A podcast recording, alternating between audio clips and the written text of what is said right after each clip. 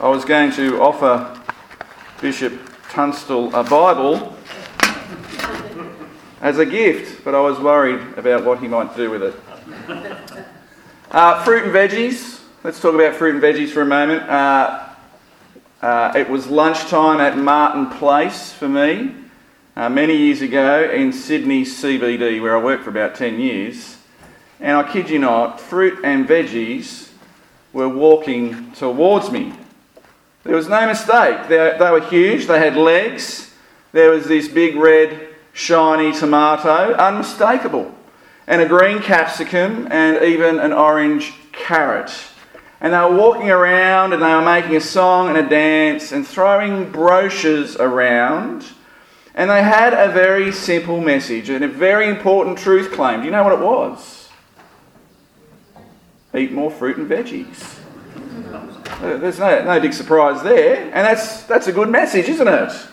Of course, some people rejected their message. I'm sure I saw a little tacker kick the green capsicum. But they stood out from everyone else. They stood out. And it was very clear where these people in their costumes stood. Paul wants Timothy to know where he stands, and the lesson is the same for us here in 2 Timothy chapter 3. So as we come to the text, that is a question for you. In this world, where do you stand? And what do you stand for? Uh, this chapter, 2 Timothy chapter 3, it starts off in verse 1, but mark this. What is Timothy to mark? What is he to understand? Verse 1 There will be terrible times in the last days. When are the last days? Well, we're in them now. The last days were brought in by Jesus Christ Himself when He died for us on the cross. Hebrews chapter 1 verses 1 to 2, just to be sure, says that in the past, God spoke to our ancestors through the prophets at many times and in various ways, but in these last days, He has spoken to us by His Son. All right? Uh, Acts 2, where Peter preaches from Joel, the fulfillment of Pentecost, when God's Spirit pours out, happens in the last days. We are in the last days. And what are the last days like? Well, they're terrible, verse 1, which means they're hard to bear. There will be times of stress, they'll be fierce, dangerous, uh, and, and all those kinds of things. Uh, throughout history of God's people, the church has had seasons of this experience. The early church was brutalized. Tyndale, as we heard, and other reformers were executed. And in no other time in history were more Christians killed on account of their faith than in the last 100 years. Why? Well, verse 2 people will be lovers of themselves, lovers of money, boastful, and proud. Look at the end of verse 4. They'll be lovers of pleasure rather than lovers of God. And look at the words in between. The end of verse 2 they'll be boastful, proud, abusive. Uh, these all stem from self love. The proud will look down with contempt at others. Notice there it mentions being disobedient to parents. Ah. Last days, like I said, you keep reading the list. Verse 2 they're ungrateful, unholy, without love. They're unforgiving, slanderous, without self control, brutal, not lovers of good, treacherous, rash, conceited, lovers of pleasure rather than lovers of God. See, what is the problem in these last days? It is that people are utterly self centered and that their love is misdirected. They should love God and they should love others, but they love themselves first. And only themselves, it seems.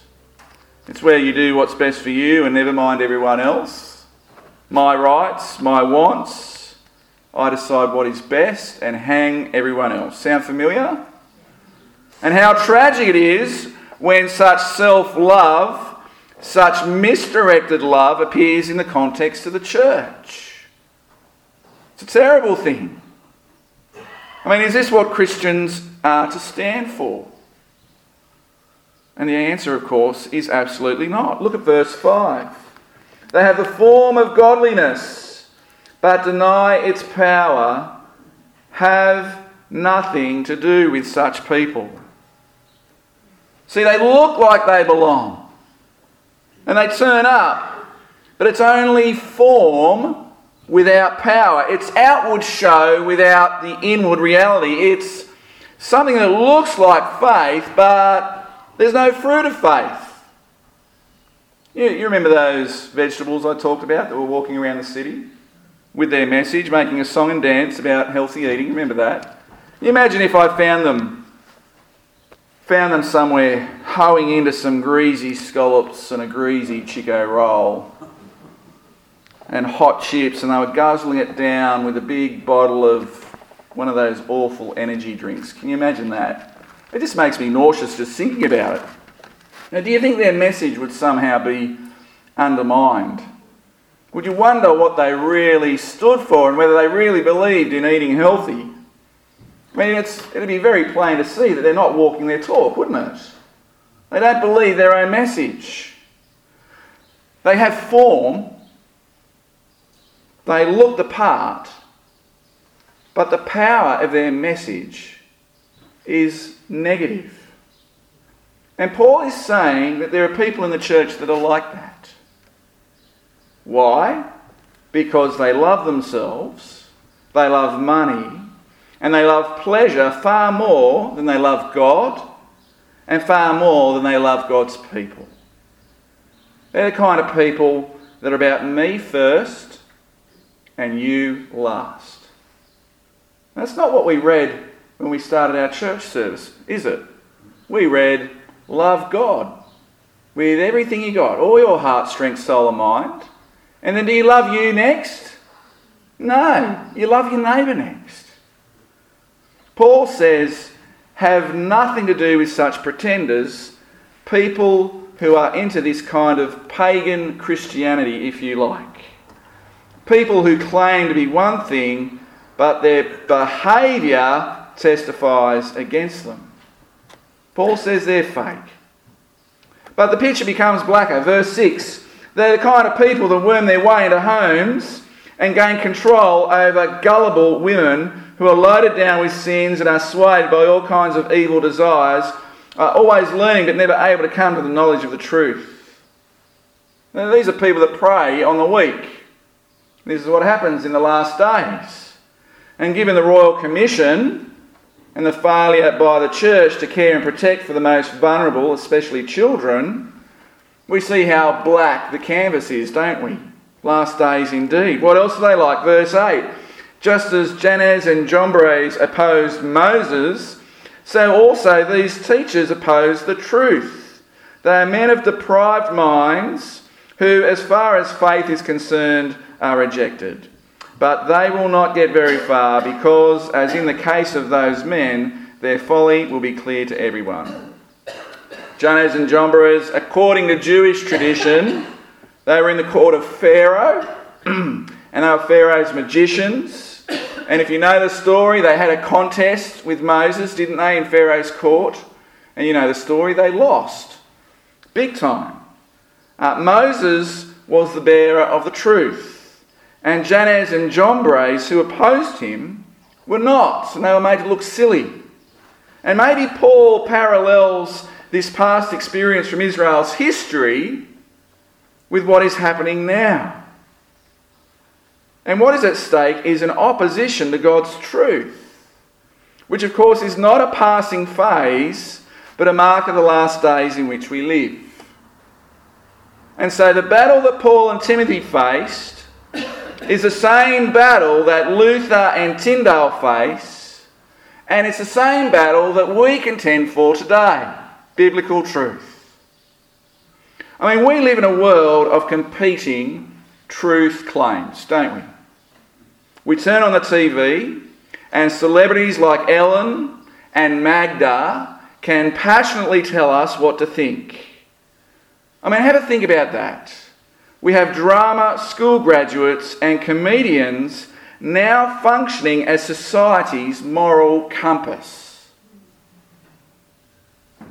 Because everyone else has lost all credibility. Breakfast show hosts, they don't just give you the news now, they actually get on their soapbox. TV panelists bombard us with opinions. We hear all of these competing truth claims, and we are told what to believe and what not to believe.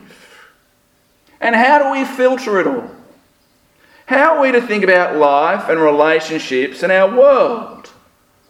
We need a norm, don't we? We need an ultimate standard or a criteria to which we can appeal, don't we? Don't we? I mean, some people will appeal to reason. Oh, God gave me a brain, I'll reason things out. Others will appeal to experience and their feelings. Too bad if you're having a bad day. Uh, Tunstall, we heard, appealed to the authority of the, uh, the church. He appealed to the institution. That's the one that has the power. I mean, imagine if God said something. I mean, there'd be no higher authority than God's, would there? And imagine if God had it written down for us. Man alive, that'd be a big help, wouldn't it? That'd solve all of our problems. We'd have life's answers. Life could be so much better, couldn't it? And easier. We'd know, we'd have a norm that we could refer to and open up. Well, verses 10 to 17 outlines our alternative. This is the part that was read for us by Bob. And see what the contrast here is. And the contrast is two things. Notice one is Paul himself. Verse 10, you know, uh, all my teaching, you know, my way of life, my purpose, all right, he's going to stand out. Here's a standard for someone in leadership. If you're a lay preacher or a Sunday school teacher, if you're leading, you've got to know the teaching, know what you believe, you've got to live out that teaching, and you've got to know the why, the purpose. And of course, the purpose is the gospel. And Paul makes himself the standard by which the truth can be distinguished from what is false. See the contrast, verse 10? The Christian life is to model faith and patience and love and endurance. Verse 11 persecution, even suffering. It involves a willingness to suffer, to do without for the sake of others, for the gospel. This is not self love that we saw earlier. This is selfless, isn't it? Because verse 12 says, in fact, everyone who wants to live a godly life in Christ Jesus will be persecuted. Here is the norm. This is what we can expect. And we know that was true for Paul because Paul, he writes this from jail. He writes this from jail. It was true for Tyndale, who died for that thing that you have in your laps. And it's still true today. Verse 14. But as for you, continue in what you have learned and have become convinced of because you know those from whom you learned it, and how from infancy you have known the Holy Scriptures, which are able to make you wise for salvation through faith in Christ Jesus. See, the great encouragement is that despite the suffering and despite the persecution and despite the stress, the encouragement is to keep going. Keep going with what you've learned. Timothy, he learned it from infancy uh, his grandmother Lois, his mum Eunice.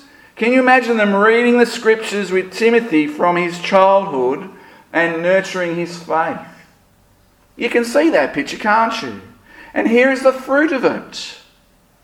Which reminds me, what were the children like in verses 1 to 9? They were disobedient, weren't they? Do you see the contrast again? And why did, why did Eunice and Lois uh, why do Christian parents, countless Christian parents, read the Bible to their children? Why do they pray with them? And why does Tyndale translate the Bible and put his life on the line? Verse 15 Because the Holy Scriptures make us wise for salvation through Christ through faith in Christ Jesus. So the answer is our key idea today. The answer is Scripture alone. Here is what they stood for. Here, they don't oppose the truth, they embrace the truth, no matter the cost. Here is what they stood for. Here is what we must stand for, and I think we do stand for. And the answer is Scripture alone. Here is the key difference. The key idea that changed the world and changed us. And we're not to reject it, but to embrace it. Scripture alone. Now, as you think about that, I want to offer a cautionary flag. When we talk about Scripture alone, it doesn't mean Jesus plus me plus the Bible, as good as those things are. It doesn't mean Jesus plus me plus the Bible like we enter into a vacuum and reject everything else. The best learning happens in community. And we learn much from church history, and there are some traditions that remain valuable, and we learn from experienced, learned Christians. But it is true that God's Word, Scripture, does trump them all. But it doesn't make those other things redundant. You with me? Okay. Let's look at verse 16. All scripture is God breathed and is useful for teaching, rebuking, correcting, and training in righteousness, so that the servant of God may be thoroughly equipped for every good work. Whose word is it? It's God's words. Here we were, wishing God would write it down, and here's the news He has. His word has been breathed out, it's His. It's His activity, it's His power, it's His. You have God's Word there in your hands right now because God has spoken to you through the Scriptures. It's God's.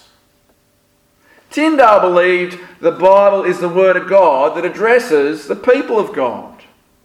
It nourishes the church, it nourishes our faith. And to keep the Bible locked away in the hands of specialists like priests, so that it's incomprehensible to everyone else, is really to deprive God's people of what they need in order to grow as disciples of Christ. Tyndale wanted to make the Bible available to everybody.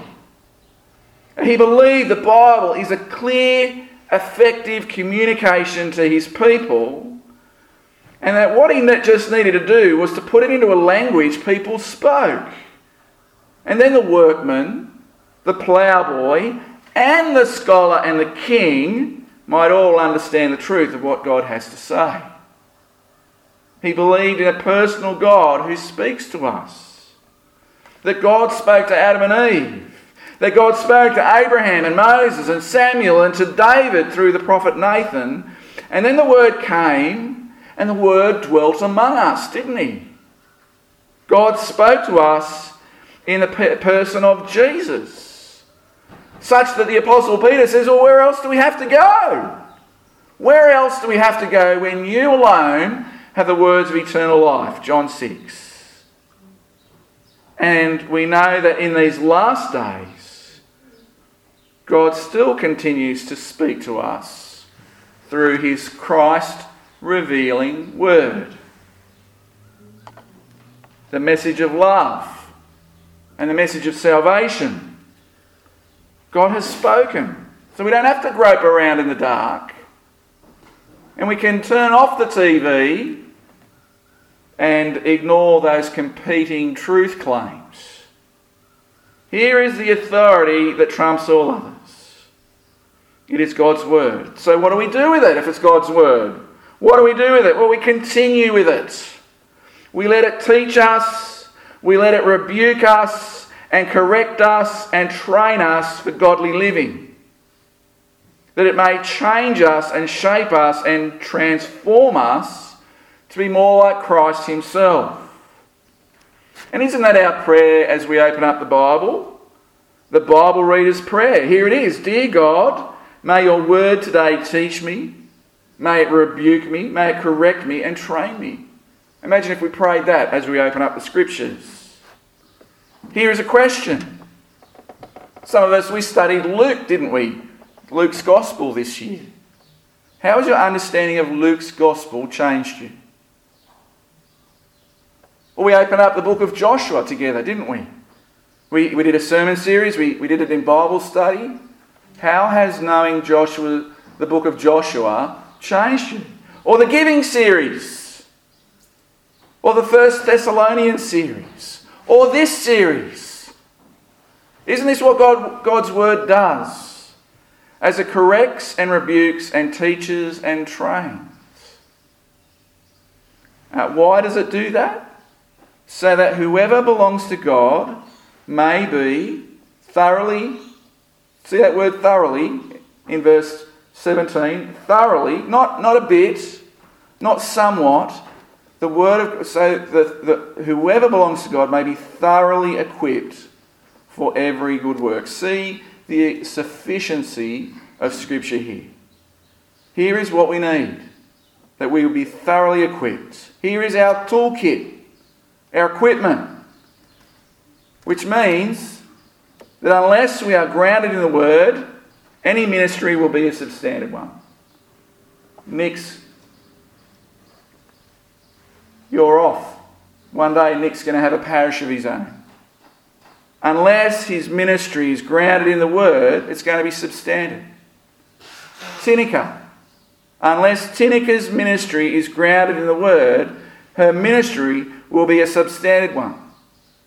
Adam Draycott, Sunday school teachers, youth group leaders, our parish counsellors, our wardens, our Bible study leaders. Unless we are grounded in the Word, our ministry is going to be empty and hollow and substandard. What do we have to say? Because only the Word of God can give us the equipment we need for this life. Only the Word of God has the power to change people's hearts and lives. Only the Word of God can make us wise for salvation by pointing us to Jesus, the one we need. And only the Bible spells out God's terms. It tells you what you need to believe and how you should behave in response to that. So the question this morning is where do you stand? Where do you stand? Do you stand in verses 1 to 9? Where you're driven by self love and pride, and where you're really just pretending? Or do you stand by the Holy Scriptures, which makes us wise for salvation through faith in Christ Jesus? Do you stand for the gospel? Are you trusting God? Do you trust God? And do you exercise that trust in God with a Bible open? Reading listening, praying through it, and doing it, responding in faith? Do you recognize the value of the scriptures and the way it, it shows people our need for sin, but our even greater Saviour? Do you recognize its value such that you're willing to commit to reading the Bible with someone else? Has it ever occurred to you such is the value of the scriptures. I mean, it's ironic, isn't it? The Roman church would burn the very thing that makes people wise for salvation by faith in Jesus Christ. It's ironic, it's incredible that they would burn that. And isn't it somewhat a tragedy that professing Christians today, completely spoiled with God's word translated into English, would neglect it that it would be met with apathy and indifference and even ignorance. So, what do you stand for? Let's pray.